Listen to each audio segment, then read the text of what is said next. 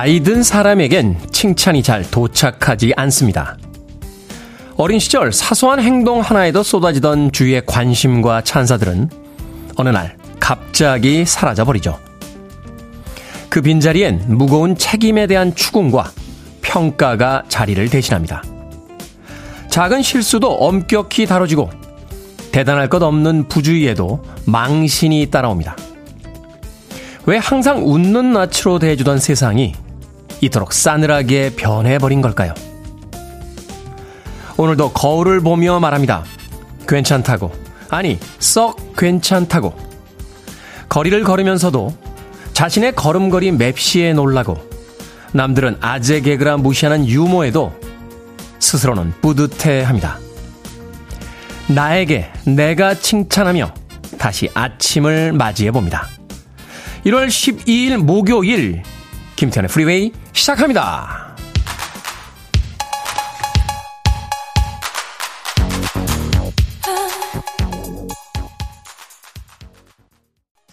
롤링스톤 매거진이 선정한 우리 시대의 최고의 보컬리스트 200에서 무려 2위를 차지했던 휘트니 휴스턴의 I Wanna Dance With Somebody로 시작했습니다. 김민경님의 신청곡이었습니다. 빌보드 kid의 아침 선택, 김태훈의 프리웨이, 저는 클 태 자 쓰는 테디, 김태훈입니다. 이용성님, 프리웨이 시작입니다. 테디, good한 morning입니다. 하셨고요. 8166님, 웃는 얼굴로 오늘 하루 시작해요. 하셨습니다.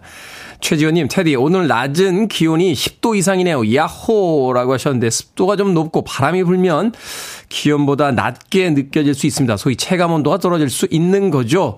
너무 온도가 높다고 해서 방심하지 마시고, 그래도 따뜻하게 챙겨 입고 나가시길 바라겠습니다. 김경애님, 오프닝 멘트에 폭풍 공감합니다. 테디, 안녕하세요. 하셨습니다.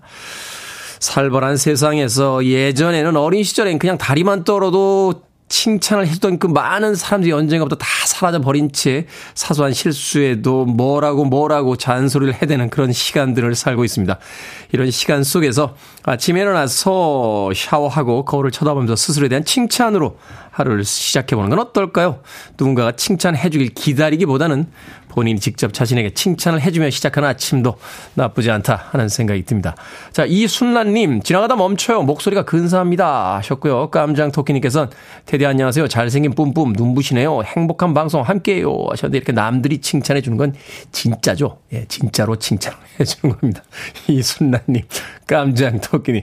1727님, 안녕하세요, 테디. 여수 여행 마치고 어제 가평으로 복귀했습니다. 격하게 피로가 몰려옵니다. 하셨는데, 오늘 월차 쓰셔야 될 것 같은데요. 휴가 갔다 온 사람에게 가장 필요한 건 바로 월차입니다. 하루 더 쉬어야죠. 0032님, 야호 1등이다. 하셨는데 4등 하셨습니다. 1등에도 상품은 없지만, 그래도 1등을 위해서 열심히 일찍부터 문자 보내주신 분들에게 다시 한번 감사의 말씀 드리겠습니다. 자, 청취자들의 참여 기다립니다. 문자번호 샵 1061, 짧은 문자 50원, 긴 문자 100원, 콩으로 무료입니다. 유튜브로도 참여하실 수 있습니다. 여러분은 지금 KBS 2라디오 김태훈의 프리웨이 함께하고 계십니다. KBS 2라디오. Yeah, 김태훈의 프리웨이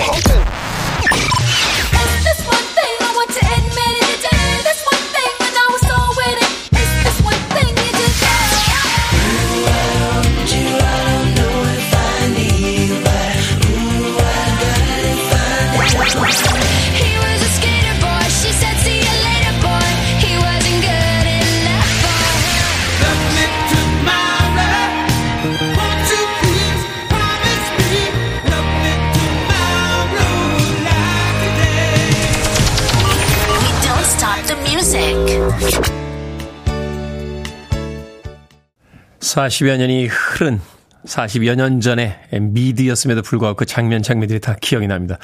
조이 스캐버리의 Theme from the Greatest American Hero, Believe It or Not 듣고 왔습니다. 김주인님께서요, 아침부터 감사하다는 생각이 나서 기분 좋은 기운을 프리웨이 가족들에게 보내려고 합니다. 새로 산 사과에 꿀이 들어있네요. 기분 좋고 이른 아침 처음 만난 주민이 닫히던 엘리베이터 문을 열어줘서 행운이고 감사한 하루입니다. 하셨습니다. 아침에 먹은 단사과 하나와 닫히던 엘리베이터 문을 잡아준 주민 한 분 때문에 아침부터 행운이고 감사하고 기분이 좋다라고 김주인님께서 문자 보내주셨습니다. 그렇죠. 이렇게 소소한 작은 일들 속에서 행복을 느낄 수 있다는 건 참 중요한 것 같아요. 행복은 정말로 엄청난 노력을 통해서 얻어내는 게 아니라 삶의 존재는 이곳저곳 작은 보물찾기들처럼 감각할 수 있는 감각이 살아 있어야 되는데 언제부터 우리 감각이 죽어가고 있는 거죠. 정말 큰 돈벼락을 맞기 전까지는 행복하다고 느낄 수 없게 그 예민한 감각들이 조금씩 죽어가는 건 아닌가 하는 생각 해보게 됩니다. 김주인님 행복한 하루에 제가 아메리카노 모바일 쿠폰 한 장도 얹어서 드리겠습니다. 콩으로 오셨는데 샵 1061로 다시 한번 이름과 아이디 보내주시면 저희들이 아, 모바일 쿠폰 보내드릴게요. 짧은 문자 50원, 긴 문자 100원입니다. 최유진님께서요. 안녕하세요. 테디 good morning입니다. 오늘은 친구랑 대전 친구네 갑니다. 많이 설레네요. 하셨고요. 4142님. 테디 출첵합니다. 어제는 아파서 독감 코로나 검사했는데 다행히 아니네요. 온몸이 쑤십니다. 건강하세요. 하셨는데 저도 어제 하루 종일요. 온몸이 쑤시고 약간 몸살기가 있어서 코로나 온 거 아니야? 하고서는 어제도 검사하고 오늘 아침에도 검사했는데 다행히 코로나는 아닌 것 같아요. 심지어는 오늘 아침에는 그래도 컨디션이 좀 많이 돌아왔습니다. 어제 저녁에 누웠을 때는 아, 아침에 일어날 수 있을까 할 정도로 온몸이 뻐근했는데 역시 젊다 보니까 예, 하루만 아프고 바로 일어났습니다. 4142님. 저녁에 어제 약 하나 먹고 잤어요. 그랬더니 괜찮더라고요. 약 드십시오. 4142님. 이효자님, 테디 good morning! 하셨는데, 이효자님 good morning입니다. 음, 그냥 웃으신 거죠? 3723님께서는 good morning 테디. 테디, 어제 저녁 남편에게 만들어준 제육볶음이에요. 하시면서 사진 한 장 보내주셨어요. 전 지금 먹는데 진짜 맛있네요. 하면서 쌈 싸서 들고 계신데 아침부터 약 올리고 계십니다. 3723님. 자, 청취율 조사 기간 맞아서 이벤트 진행합니다.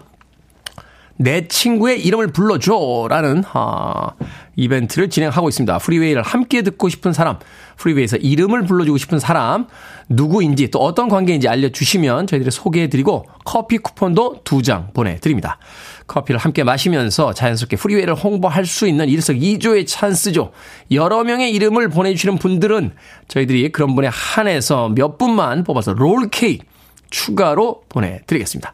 자, 문자번호 샵 1061, 짧은 문자 50원, 긴 문자 100원, 콩으로는 무료입니다. 오늘 모두 30분 추첨해서 60장의 커피 쿠폰 쏘니까요. 자, 당첨 확률 높습니다. 오늘 많이 참여해 주시길 부탁드립니다.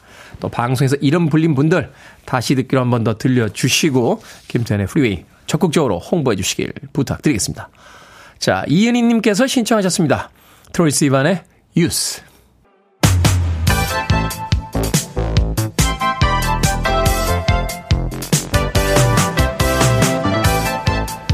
시간 뉴스를 깔끔하게 정리해 드립니다. 뉴스 브리핑 캔디 전예현 시사평론가와 함께합니다. 안녕하세요. 안녕하세요. 캔디 전예현입니다. 어쩔 수 없이 첫 번째 뉴스 정치권 소식입니다. 나경원 저출산 고령사회위원회 부위원장이 사의를 표명한 이후에 윤석열 대통령이 특별한 언급을 하지 않고 있습니다.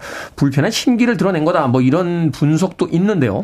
여러 가지 해석이 나오고 있는데 나경원 전 의원이 사의를 표명하면 보통 대통령실에서는 뭐 수용한다, 보류시킨다라는 의견이 나올 만도 한데 사의 표명 이후에도 이틀째 윤석열 대통령이 침묵을 이어가고 있다 이런 보도가 나오고 있죠. 대통령실 관계자가 어제 기자들을 만나 한 발언을 보면 인사권자 즉 대통령을 말하는 것인데 아직 특별한 말씀이 없는 상황이라고 했습니다. 이렇다 보니 뭐 여러 가지 전당대회 기로와 맞물려 해석이 나오고 있는데 그런데 이제 중앙일보 보도를 보면은요 대통령실 고위 관계자가 11일 중앙일보와 통화해서 이렇게 밝혔다고 합니다.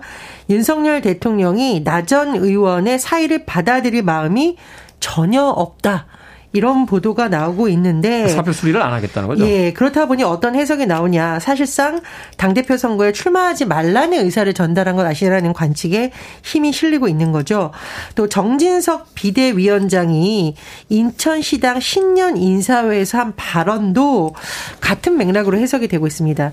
대통령과 각을 세워서 자신의 정치적 이득을 보려는 사람은 당 지도부가 될 자격이 없다. 이런 말이 나경원 전 의원을 겨냥한 것이 아니냐. 이런 해석이 나오고 있고요. 지금 이제 여당은 아무래도 전당대회 관련한 움직임이 활발하고 있고 야당의 경우에는 최근 민주당 이재명 대표가 검찰에 출석한 것과 관련해서 네. 어, 정부를 향해서 다시 강경한 모드로 돌아섰다라는 분석이 나오고 있습니다. 민주당이 이미 지난 9일 도이치모터스 주가 조작 사건 진상조사 TF 테스크포스를 출범시켰는데 이곳에서는 아마 김건희 여사의 주가 조작 관련 논란이라던가 허위 경력 의혹과 관련해서 특검을 도입하는 법안을 재추진하겠다 이런 방침을 세운 것으로 전해지고 있고요. 또 박홍근 원내대표가 어제 KBS 라디오에서 한 인터뷰 내용을 보면 이태원 헬라인 참사 책임자와 관련해 이상민 행정안전부 장관 탄핵 소추안 발의도 제출할 가능성이 높다라는 분석이 나오고 있습니다. 그리고 이재명 대표가 오늘 이제 신년 기자회견할 예정인데 지금 언론의 해석을 보면 이 대표의 이른바 사법 리스크를 둘러싸고 뭐 비명계, 친명계가 나눠져 있다 이런 분석이 일부 나오는데 민주당이 양쪽 계파로 좀 나눠져 있다 뭐 이런 이야기가 예, 있죠. 이제 이게 물론 이제 여러 가지 해석의 영역입니다. 근데 이 대표가 이와 관련해서 당의 화학과 관련한 어떤 내용을 말할 것이다라는 관측이 제기되고 있고요. 또 윤석열 정부에 대한 실정론으로 각을 세울 것이다라는 분석도 나오고 있습니다. 자, 이태원 참사를 수사 중인 특별수사본부 13일에 활동을 마무리할 예정이라고 한, 하는데, 글쎄요, 뭐 새로운 사실이 발견됐다거나 또 어떤 국민들의 눈높이에 맞는 뭔가가 지금 이루어지고 있는 것 같지는 않아요. 예, 유가족과 시민대책회의가 어제 기자회견을 열었는데 이 특수본에 대해서 굉장히 강력하게 비판했죠. 어, 쉽게 말하면 윗선에 대한 수사 제대로 안 했다라고 비판을 한 겁니다. 행정안전부, 서울시, 경찰청에 대한 수사 제대로 이루어지지 않았다고 비판하면서 어, 관련 책임자들을 소환해야 된다라고 주장을 했습니다. 특수본이 지금 수사 결과를 13일 발표할 예정인데 유가족들 입장에서는 정말 받아들일 수 없다. 없다라는 반발이 나오고 있는 겁니다. 이태원 참사와 관련한 국회 국정조사도 17일 날 마무리되죠. 유가족들 입장에서 정말 애가 타는 상황인데 정부와 정치권에 깊은 고민이 필요할 것으로 보입니다. 답답한 마음을 어디 가서 풀겠습니까? 피해자들이 아무쪼록 마무리될 때까지 좀 최선을 다해 수사를 좀 해주시길 부탁드리겠습니다. 자, 일제 강제동원 피해자 지원 단체가 강제징용 해법 논의를 위한 공개 토론에 불참하기로 했다고요? 예, 사단법인 일제 강제동원 시민 모임 미쓰비시 근로정신대 소속 대리인단이 어제 입장을 밝혔는데요. 12일로 예정된 토론회에 불참하겠다는 겁니다. 당초 이 단체에서는 피해자들의 의견을 전달하기 위해 참석하겠다는 거였는데 이렇게 반발하는 이유는 크게 세 가지로 요약이 됩니다. 첫 번째, 이 토론회가 한일 의원연맹이 공동 주최한 것으로 알려졌는데 알고 보니 외교부와 여당의 특정 의원으로 뒤바뀌어 있었다라고 지금 이 단체에서 주장을 하고 있는 것이고요. 두 번째로는 외교부가 피해자나 시민 모임에게 제대로 정보 제공을 하지 않았다. 그럼 이건 피해자를 무시하는 건데 왜 이런 토론에 우리가 참석해야 되냐라는 반발이 나오는 것이고요. 또 그동안에 여러 가지 어 논란이 됐던 부분도 이 불신을 키우는 데 영향을 미쳤다는 분석이 나옵니다. 예를 들어서 정부가 지난해 7월 미쓰비시 특허권 상표권에 대한 강제 집행과 관련해서 대법원에 의견서를 제출한 바 있습니다. 당시에 시민단체라던가 아, 이 피해자 모임에서는 이 정부가 일본 편을 들어주는 것이냐 굉장히 반발했었고요. 또 일제 강제동원 피해자의 상징인 양금덕 할머니에게 어, 국민훈장 모란장이라던가 이런 게 수여될 예정이었는데 이것이 또 무산된 바 있습니다. 네. 그렇다 보니 이런 불신이 결국 토론의 파행, 불참 이렇게 가는 것이 아니냐는 분석이 나오고 있습니다.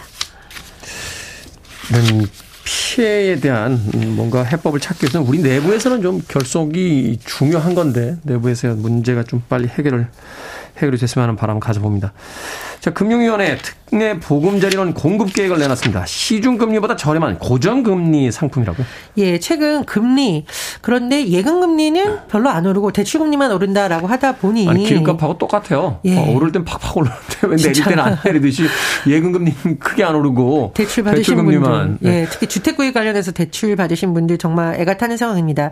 이렇게 대출 갈아타기가 필요한 실수요자를 위한 정책 상품이 출시되고요. 오는 30일부터 신청을 받는다고 합니다. 금리가 최대 관심사인데 연 4% 고정금리이고요. 이번에 보금자리론에 관심이 많이 쏠리는 이유는 소득 요건이 없어서 지원 대상이 넓어졌다는 점입니다. 또 주택가격 상한 지원 자격이 기존에 6억 원인데 9억 원으로 늘어났고 대출 한도는 3억 6천만 원에서 5억 원으로 확대됐습니다. 하지만 이번 상품이 영구히 있는 것은 아니고요. 금리 상승기에 실수요층의 부담을 덜기 위한 목적으로 만들어진 것이기 때문에 우선 1년간 한시적으로 운영이 됩니다. 1년간 한시적인 운영이다. 참고들 하시길 바라겠습니다. 자, 오늘의 시사 엉뚱 퀴즈 어떤 문제입니까? 예, 앞서 특례 보금자리론 소식 전해드렸습니다. 보금자리와 같은 뜻의 단어 둥지가 있습니다. 둥지. 여기서 오늘의 시사 엉뚱 퀴즈. 제가 이 퀴즈 내려고 이 노래를 여러 번 들었는데 흉내를 내기가 너무 어렵네요. 가사를 불러드리면 사랑이 뭔데 그동안 몰랐지. 내 품에 둥지를 들어봐. 라고 터프하게 노래하는 둥지라는 곡이 있었습니다. 누가 불렀을까요? 1970년대 나훈아 씨와 함께 시대를 양분한 가수입니다. 1번 남진, 2번 습진, 3번 리무진, 4번 충남 당진. 정답 아시는 분들은 지금 보내주시면 됩니다. 재미는 오답 포함해서 모두 10분에게 아메리카노 쿠폰 보내드립니다. 저도 이 멜로디는 모르겠습니다. 내 품에 둥지를 틀어봐 라고 터프하게 노래하는 둥지라는 곡이 있었는데요. 누가 불렀을까요? 1970년대 나훈아와 함께 시대를 양분한 가수죠. 1. 남진 2. 습진 3. 리무진 4. 충남 당진 되겠습니다. 문자번호 샵 1061 짧은 문자 50원 긴 문자 100원 콩으로는 무료입니다. 뉴스브리핑 전예현 시사평론가와 함께했습니다. 고맙습니다. 감사합니다. 에브렐 라빈입니다. 스케이터 보이.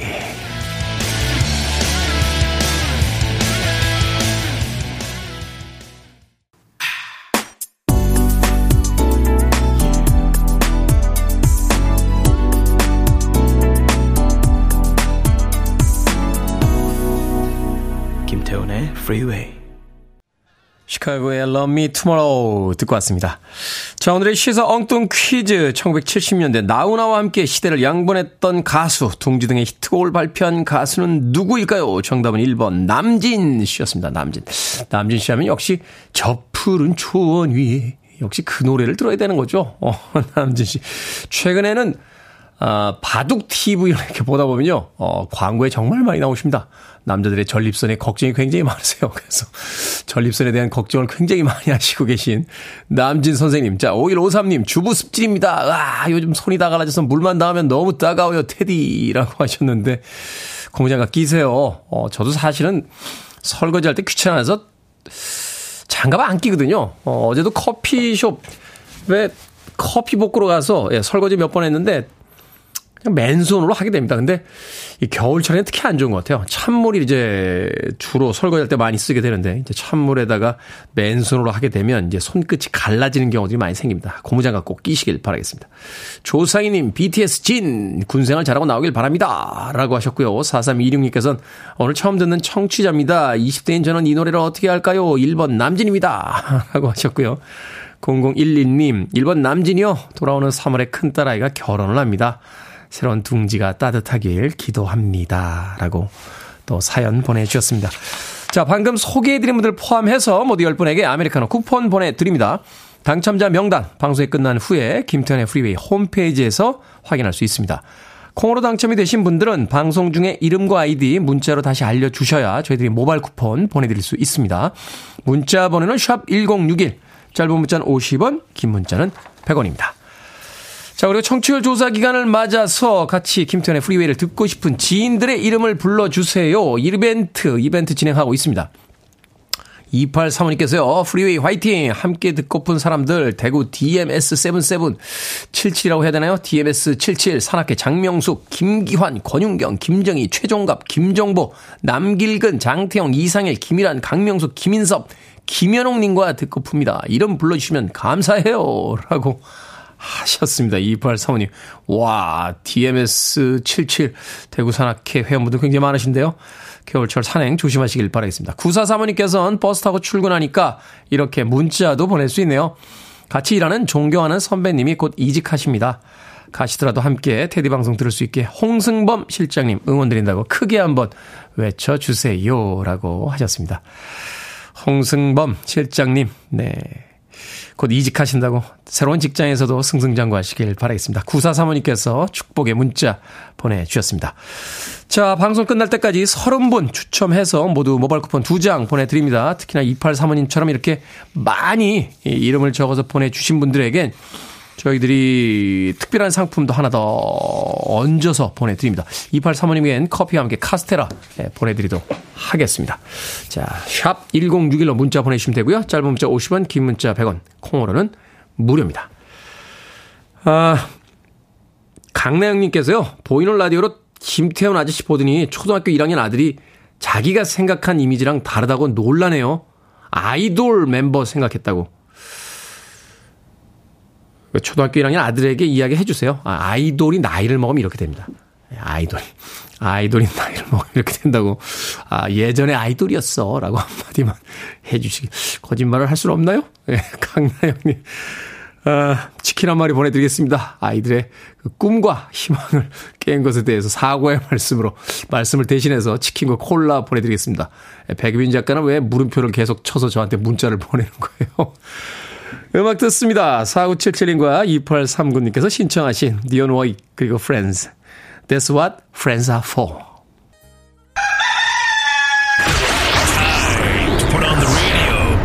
김태훈의 Freeway.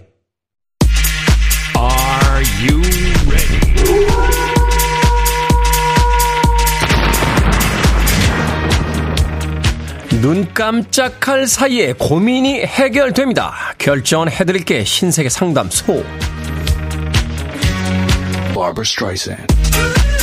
6523님, 대학 4학년 아들 방구석이 엄청 지저분합니다.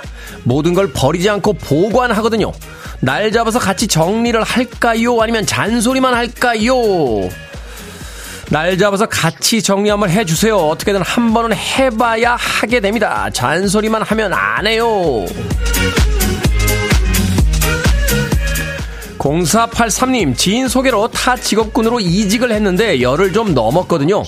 제게 안 맞는 것 같은데 계속해야 할까요? 아니면 미안하지만 그만둔다고 할까요? 일단은 계속해 봅시다. 열흘이면 이제 2주도 안 됐는데 평가하긴 좀 이르지 않습니까? 저도 아침 방송 시작하고 한 달 넘게 도망갈까 고민했습니다. 4293님, 오늘 점심엔 짬뽕을 먹을 것입니다. 차돌로 먹을까요? 아니면 해물로 먹을까요? 해물, 짬뽕은 해물, 차돌은 된장찌개. 유남준님 아내는 순댓국을 못 먹고 저는 곱창을 못 먹는데 서로 같이 가서 먹어주기를 하자고 합니다. 갈까요 아니면 말까요? 갑시다. 인생도 걸고 결혼했는데 곱창 한 번 못 먹어줍니까? 그리고 가시면 메뉴에 딴 것도 있어요. 방금 소개해드린 네 분에게 선물도 보내드립니다. 콩으로 뽑힌 분들 방송 중에 이름과 아이디 문자로 알려주세요. 크고 작은 고민 다 해결해드립니다. 계속해서 보내주시기 바랍니다.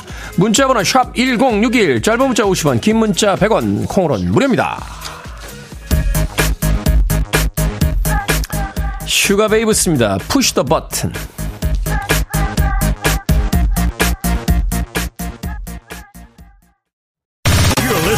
of the best radio stations around.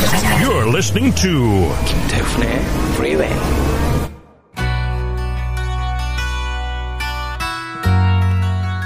빌보드 키드의 아침 선택, KBS 2라디오 김태훈의 프리웨이 함께하고 계십니다. 4520님과 2338님, 8284님, 정귀남님께서 신청하신 이글스의 Hotel California 1부 끝곡입니다. 저는 잠시 후 2부에서 뵙겠습니다.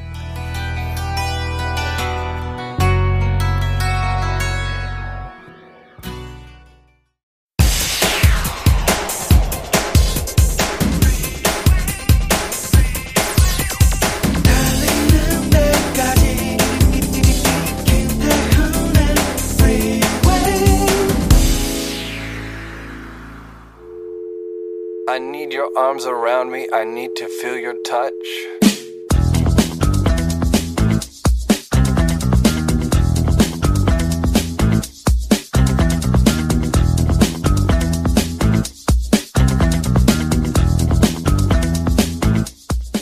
그 누구도 아닌 자기 걸음을 걸어라. 나는 독특하다는 것을 믿어라. 누구나 몰려가는 줄에 설 필요는 없다. 자신만의 걸음으로 자기 길을 가거라. 바보 같은 사람들이 무어라 비웃든 간에.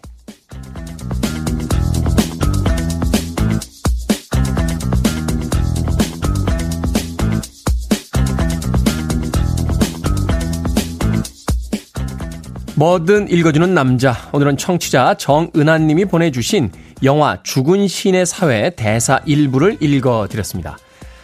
사람들은 자신의 시선과 잣대로 상대방을 쉽게 판단하죠. 자신의 지식과 살아본 경험에 근거해서 상대방의 삶이 적당한지 부족한지, 정상적인지 비정상적인지 자기 혼자만의 잣대로 구분합니다. 100명의 사람에게는 삶을 사는 100가지 방식이 있을 텐데요. 그러니 다른 사람의 평가를 맹목적으로 받아들일 필요는 없습니다. 과정을 살아내고 그 결과를 책임져야 하는 건 온전히 나의 몫이니까요.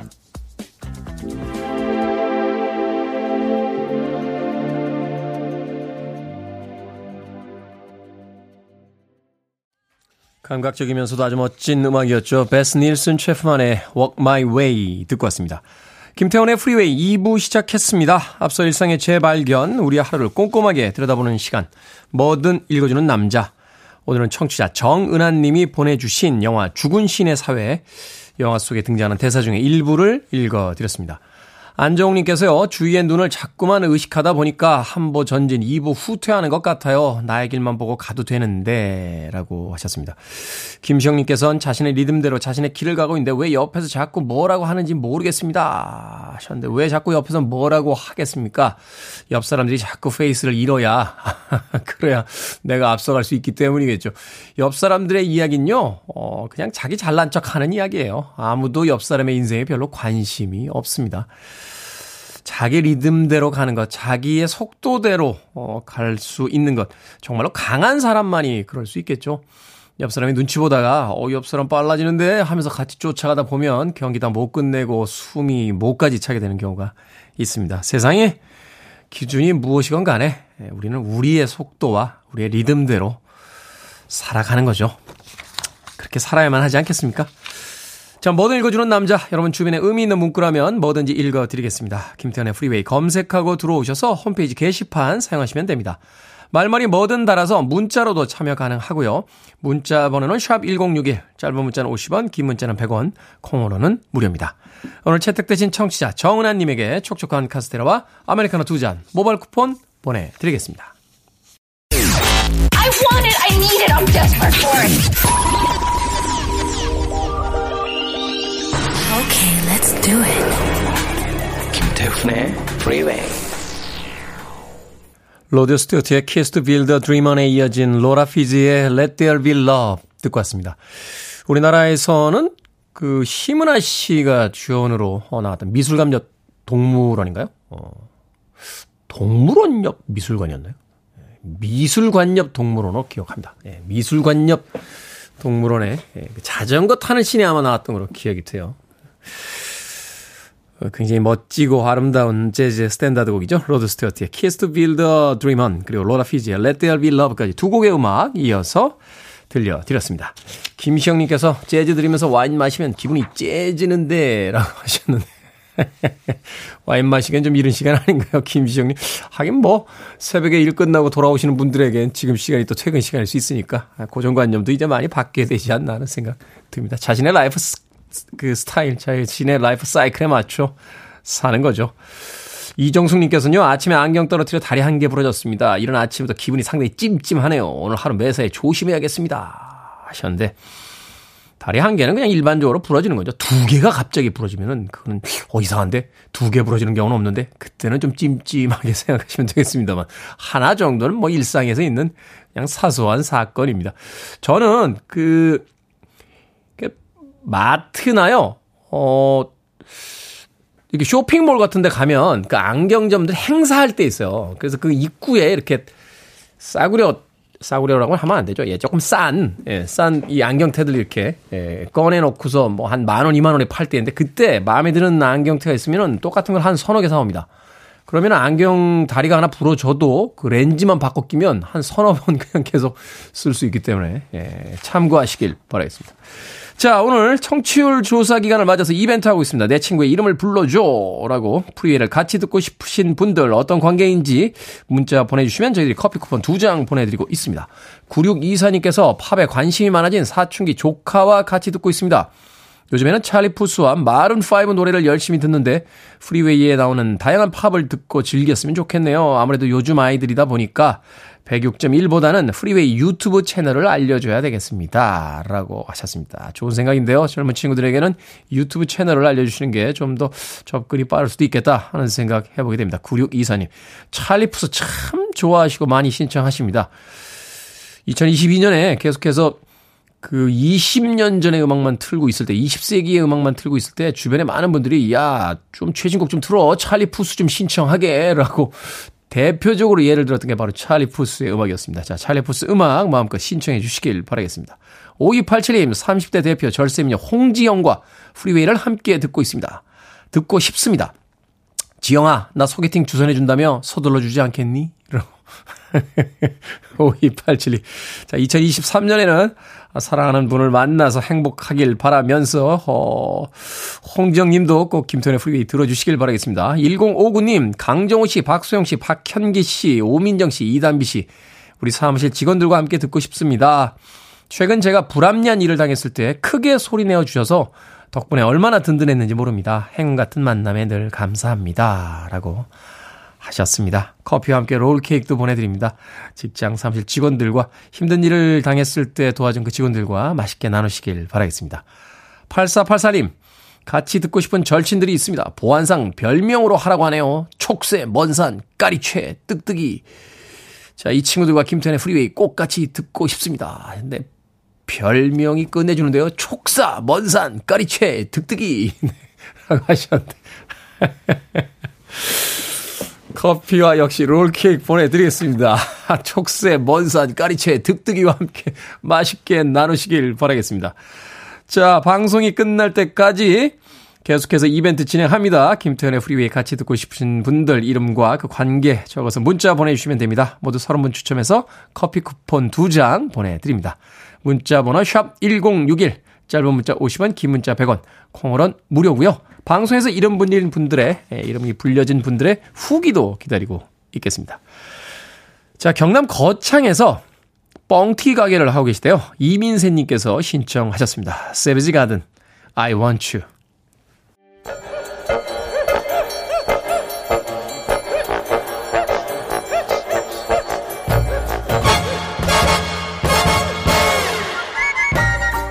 온라인 세상 속 촌철살인 해악과 위트가 돋보이는 댓글들을 골라봤습니다. 댓글로 본 세상.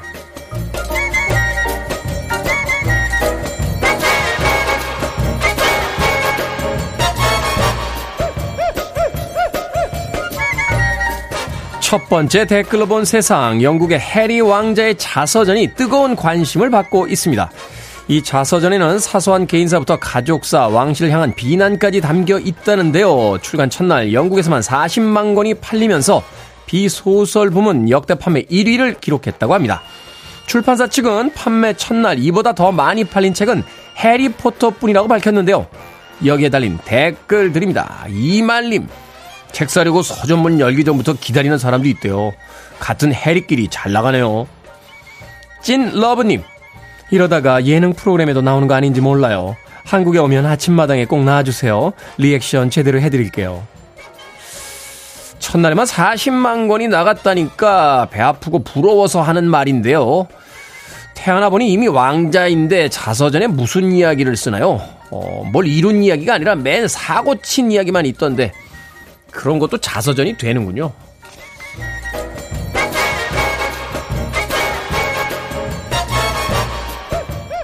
두 번째 댓글로 본 세상. 고기 1인분을 주문한 손님에게 정량보다 많이 줬으니 2인분 값을 달라고 한 음식점이 논란이 되고 있습니다. 고기를 가져온 사장은 주방 직원 손이 커서 고기를 많이 담았다며 양이 많은데 드실 건지 물어봤다는군요.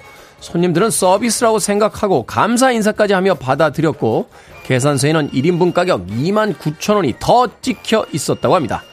여기에 달린 댓글 드립니다. 클레어님, 손이 작아서 지갑에서 돈을 적게 꺼냈는데 받으시겠어요?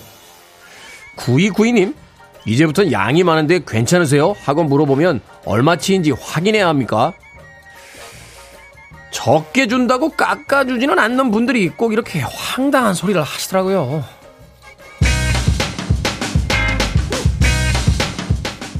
아멜입니다. I think. 원띵이죠? Think이라고 잘못 읽었습니다. 원띵.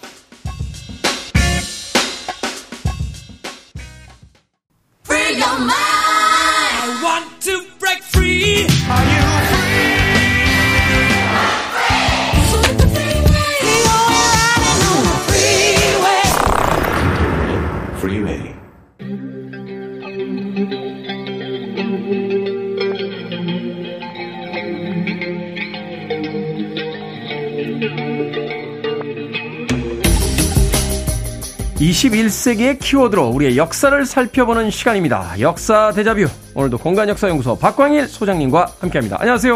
안녕하세요. 자 최근에 사면과 복권에 관련해서 정치권 뉴스가 나오고 있습니다. 사면은 헌법에 평, 명시된 이제 대통령의 권한이지만 매번 뭐 유지해야 한다 없애야 한다 이 논란이 끊이지 않고 있는데요 자 그래서 역사 속에서도 과연 이러한 제도가 있었는지 조선시대로 돌아가서 한번 알아보도록 하겠습니다. 자, 조선시대도 사면과 복권제도 있었습니까? 네, 어, 아주 드물 예라, 드문 예라고 할 수 있는데요. 네. 어, 조선시대에도 사면과 복권이 굉장히 많이 있었습니다. 그래서 지금과 어떤 모습이 같았고 어떤 모습이 달랐는지 살펴볼 수 있는데요. 네. 어, 먼저 조선시대 사면에 대해서는 대체로 비판적인 시선이 많았습니다. 너무 많이 한다. 자주 한다.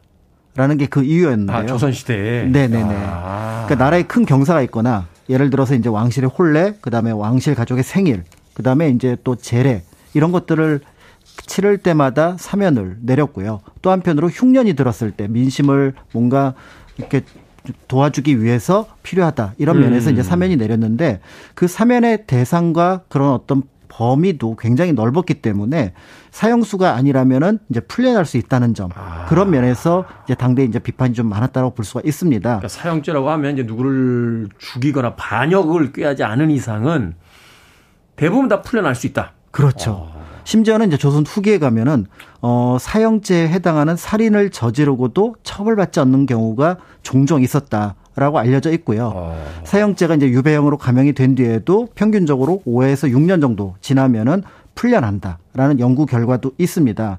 그러니까 이런 면에서 볼 때 당시 이제 이렇게 사면이 많았던 배경은 위정자가 이제 죄인을 너그럽게 대하는 것이 음. 덕을 베푸는 일이다.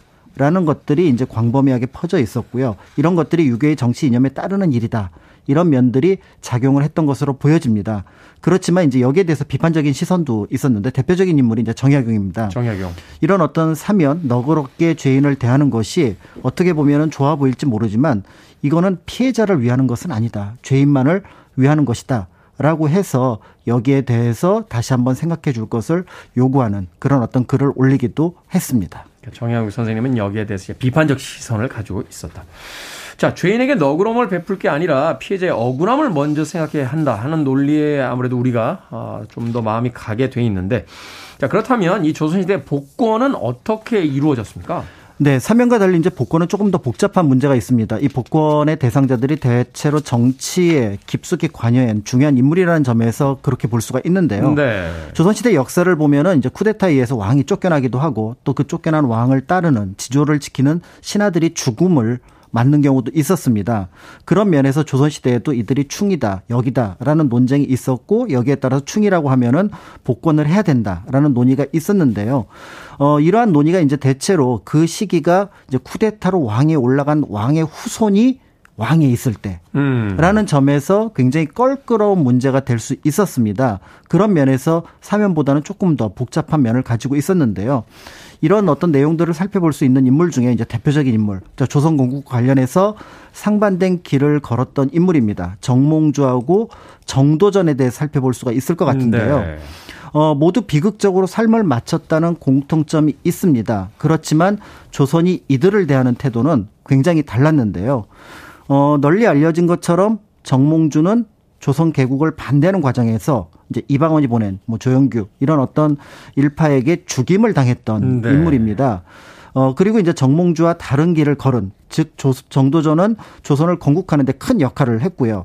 그렇지만 또 왕위 계승 또는 왕권에 대한 문제로 인해 역시 이방원에 의해서 1차 왕자의 난때 죽임을 당했습니다. 공통점이 있다면 정몽주, 정도전 모두 이방원에게 죽임을 당했다라는 음. 부분이 있을 것 같은데요. 그러네요. 어, 그렇지만 이제 정몽주 같은 경우는 왕 씨가 다스리는 고려를 따르려고 했다는 점. 즉 조선 건국을 반대했던 인물이고요. 정도전 같은 경우는 조선 건국 이후에 나라의 기틀을 마련했다는 점에서 큰 차이가 있는데요. 예를 들어 어 조선 최고의 법전 경국 대전의 바탕이 되는 조선 경국전을 짓기도 했고요. 네. 그다음에 이제 한양의 기본적인 설계를 정도전이 했습니다. 그래서 음. 경복궁 이름을 짓고 각 정각의 이름을 짓기도 했는데요. 그런 면에서 정도전 같은 경우는 태종과 맞섰다는 어떤 과실 이런 것들이 있지만 또 한편으로는 그 공도 역시 굉장히 큰 인물이라고 평가를 받을 수 있습니다. 말 그대로 이제 개국공신이잖아요. 그렇습니다. 개국공신이 정말로 큰 평가를 받는 그런 인물인데, 자 그러면 정도전의 복권은 별 문제 없이 진행이 된, 되는 거 아닙니까? 어 이게 이제 조금 달랐던 것 같아요. 아, 정몽주는 빠르게 복권이 되었고, 정몽주는 왕조 자체를 반대한 사람인데. 그러니까요. 그런데 어. 정도전의 복권은 미뤄지기만 계속 미뤄지고 미뤄지고 미뤄지고 그랬습니다. 어. 어. 먼저 이제 정몽주의 복권에 대해서 좀 살펴볼 필요가 있을 것 같은데요. 네. 어, 태조 즉위 직후만 하더라도 이제 정몽주에 대해서 복권 얘기를 하는 것들은 꺼낼 수 없는 얘기였던 것 같습니다. 그래서 그의 죽음을 슬퍼하는 사람이 있었는데 그 슬퍼했다는 이유만으로 개국 공신에서 배제가 됩니다. 그런데 이러한 분위기가 바뀐 것은 태종 즉위 직후 였는데요. 어, 정종에게 왕위를 이어받고 이제 태종이 왕위에 올랐을 때 그의 측근이었던 권근이 정몽주의 복권을 주장을 합니다. 아, 그래요? 그러니까 그 배경 속에는 태종이 이제 여러 번 이제 어떻게 보면은 쿠데타 같은 어떤 병난을 일으켰는데 향후에는 그런 일이 일어나면은 안 된다라는 전제가 아. 깔려 있었을 거고요. 구시대 구제국의 어떤 그 충신이긴 하지만 이 사람을 이제 복권시켜서 그렇죠. 이번 새로운 왕조에서는 또 이렇게 충신들이 많이 나오게 어떤 귀감이 되게 해야 된다. 그렇습니다. 음. 이제 자신의 절제, 절개를 지켰던 정몽주 같은 인물이 필요하다. 네. 이런 부분들이 아마 이제 그 논의의 대상에 올랐던 배경이 된 것 같고요. 정치적인 판단이군요. 그렇습니다. 네. 그래서 어 정몽주의 복권이 다른 사람도 아닌 태종에 의해서 이루어지게 되니까 음. 자연스럽게 이제 후대 왕들 뭐 세종이라든지 이런 인물들이 볼 때는 정몽주에 대해서 높이 평가하고 충절을 어떻게 보면 포상하고 이런 부분들이 어 크게 어렵지 않았던 부분이 되었고요. 네. 그러다가 중종 때 드디어 어 공자의 사당이라고 할 수 있는 문묘에 음. 같이 모셔지게 되면서 뜻밖의 조선 선비의 상징과 같은 인물이 되기도 했습니다. 굉장히 정치적이군요. 그러니까 정몽주의 어떤 그 충신의 이미지를 가져와서 조선의 어떤 기틀을 삼으려고 한 거고. 그렇습니다. 정도전은 사실은 이제 조선을 건국에 깊이 관여했지만 사실 이제 위험 인물이잖아요. 정도전을 따랐던 정치적 세력들도 있을 테니까. 그렇습니다. 정도전을 복권시키면은 이거 그쪽 정치 세력에게 힘을 실어주는 형태가 될 테니까. 그렇죠, 그렇죠. 아. 그리고 이제 여기에는 또 하나 이제 중요한 의미가 있었던 있었던 부분이 정몽주 그다음에 김종직 이제 조광조로 이어지는 이제 그 살인들이 굉장히 지지를 했던 부분들도 네. 자연스럽게 이제 반영이 됐던 것 같고요. 그런 면에서 볼 때 조선을 위해 단 하루도 살지 않았던 정몽주는 조선의 상, 정신을 상징하는 그런 인물이 되었던 겁니다. 정치라는 게 참 생물이라는 생각을 다시 한번 해보게 되는 게 그들의 삶과는 무관하게 현재 정치적인 어떤 지향이 어떻게 되느냐에 따라서 자, 음악 한 곡 듣고 와서 어, 조선시대의 사면과 복권에 대한 이야기 더 나눠보도록 하겠습니다. 글라스 타이거의 곡 듣습니다. Don't forget me when I'm gone. 글라스 타이거가 노래했습니다. 내가 간 뒤에도 나를 잊지 말라고 Don't forget me when I'm gone. 듣고 왔습니다. 빌보드 키드의 아침 선택, KBS 2라디오, 김태훈의 프리웨이, 역사 데자뷰, 박광일 소장님과 함께 오늘 조선시대의 사면과 복권에 대한 이야기 나눠보고 있습니다. 자, 앞서서 이제 정몽주와 정도전, 각기 다른 시대의 예, 다른 어떤 충성을 보였던 인물들인데 예, 누구는 복권이 되고 누구는 복권이 되질 않았습니다. 그렇죠. 자, 이 정동 정도전에 이 복권이 미뤄진 이유를 좀 더 구체적으로 이야기해 주신다면? 네. 어, 정도전의 복권이 미뤄진 이유는 사실은 연구자들에 따라서 좀 의견이 다릅니다만은 이미 권위에 올랐던 태종에 대한 반발 이런 음. 것들이 이제 컸던 것으로 보여지는데요. 결국 이러한 이유로 조선시대 내내 정도전은 간신의 상징이 됩니다. 간신의 상징이요? 네. 광경훈 때 이제 역모로 채용된 허균에 대한 비판, 이 사람이 이제 나쁜 여러 가지 이유를 드는데 그 중에 하나가 정도전을 흠모했다. 라는 아. 것이 비판의 대상이 되기도 했었고요. 그러니까 반정부 인사를 흠모했다 이런 거군요. 그렇습니다. 어. 그리고 이제 조선 후기에도 정도전에 대한 평가는 그대로 이어졌으니 이제 실학자였던 이익 역시도 정도, 정도전에 대해서 이렇게 평가를 했는데요. 말만 잘하고 행하지는 못했던 인물.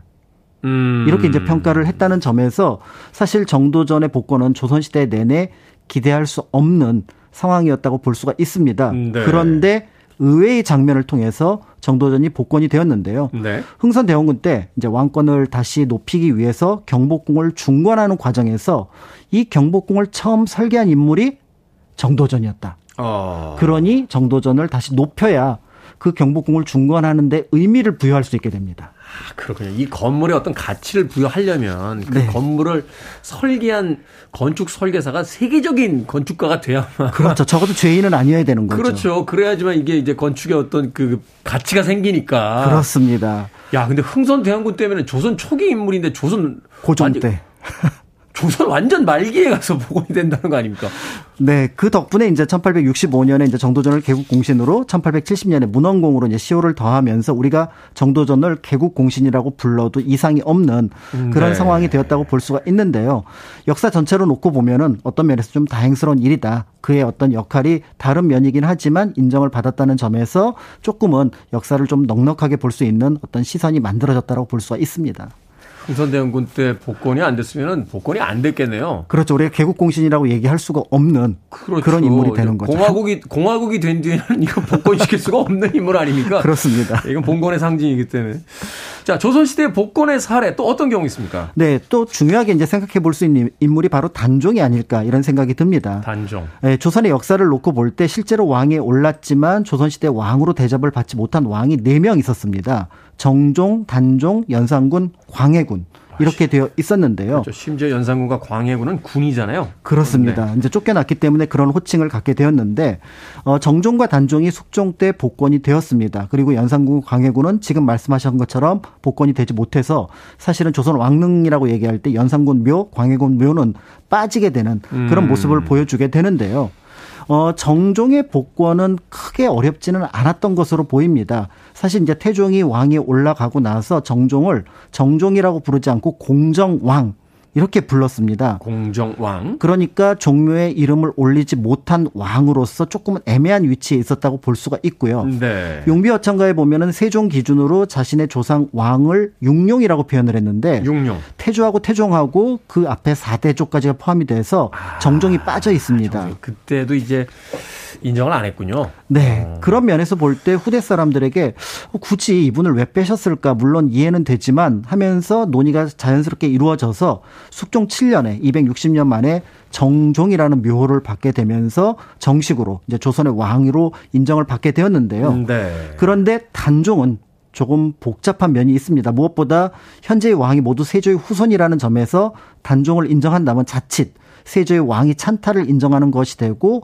후대 여러 왕의 어떤 정통성에 문제를 제기할 수 있다는 점에서 조금은 복잡한 문제라고 볼 수가 있습니다. 그렇군요. 이제 세조가 그 왕위를 이제 찬탈을 했는데 그 앞에 이제 임금을 인정을 하게 되면 그러면 내가 나쁜 짓을 했다는 걸 이제 공식화 시키는 거니까 그렇죠. 이거는 좀 정치적으로 예민한 문제가 있었다.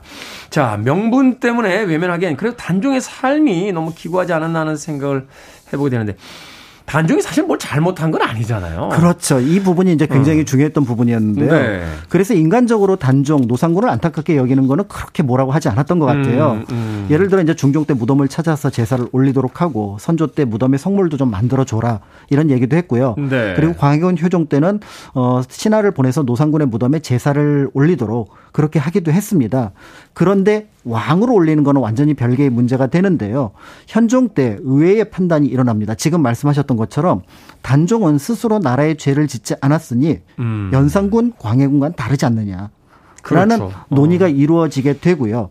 이런 과정 속에서 이제 대의 명분을 당시 주장하던 사림들로 볼 때는 아니 단종이 죄가 없고 정통에 있는 인물이라면 복권을 시켜야 된다라는 네. 논의를 이제 계속 이끌어가는 과정 속에서 이 주도권을 숙종이 오히려 가져가게 됩니다. 아, 그렇군. 그렇죠. 뭐 출발 자체가 원래 세조에서 출발한 건 아니잖아요. 이제 뭐 태조부터 시작해서 쭉 내려왔다. 그렇죠. 이제 단종에서 이제 그 갈아타기가 되는 건데. 그렇습니다. 단종만 딱 빼가지고 무시를 할 수는 없는 상황이 되니까. 그렇습니다. 그런 면에서 이제 숙종이 이거를 이제 끌어당겼던 이유는 사실은 정치적인 위험을 앞두고도 했던 이유가 있었는데요. 음, 있었겠죠. 어, 병자호론 이후에 이제 민심은 민심대로, 이제 사대부는 사대부대로 왕실에 대한 비판이 굉장히 컸습니다. 그래서 효종 현종 때까지는 북벌론이라는 걸 잡고 있었는데 네. 청이 강해지면서 이 북벌론도 크게 의미가 없어지게 된 거죠. 뭐 명분만 있지 실제로 할 수가 없으니까. 그렇죠. 네. 그러다 보니까 어떤 왕실의 도덕적 흠결이 없다라는 것들을 보여줄 필요가 있었는데 이런 부분들을 단종의 복권으로서 우리는 이런 것도 해냈다. 음. 그러니까 대의 명분을 따르는 어, 신하들도 나를 따르고 그다음에 조금 단종을 불쌍하게 여기는 민심도 나를 따라라. 이런 부분들이 이루어지게 되고요. 사실 선조는 여, 어, 그 숙종은 여기서 이 선, 세조의 단종 폐위가 신하들이 잘못된 주장에 끌려간 것이다. 그런 면에서 이제 세조를 살짝 벗겨줍니다. 음. 그렇게 함으로써 이 단종의 복권이 이루어지게 되는데 단종의 복권에 대한 명분을 준 거군요. 그렇습니다. 그러면서 사실은 어떤 의미에서 보면은 역사에서 그 단종에 대한 어떤 그 재해석, 올바른 사실 이해를 했게 도와줬다는 점에서 숙종의 이러한 평가는 지금도 굉장히 높은 평가를 받고 있습니다. 소위 이야기하는 이제 대통합을 위해서 그렇죠. 정치권의 분열을 해결하기 위해서 단종을 복권시킨 숙종에 대한 이야기까지 나눠봤습니다. 참 정치가 뭔지 수백 년의 흐른 지금도 반복되고 있는 건 아닌지 조선시대 역사를 통해서 이야기 나눠봤습니다. 역사 대자뷰 오늘도 공간 역사 연구소 박광일 소장님과 이야기 나눠봤습니다. 고맙습니다. 감사합니다.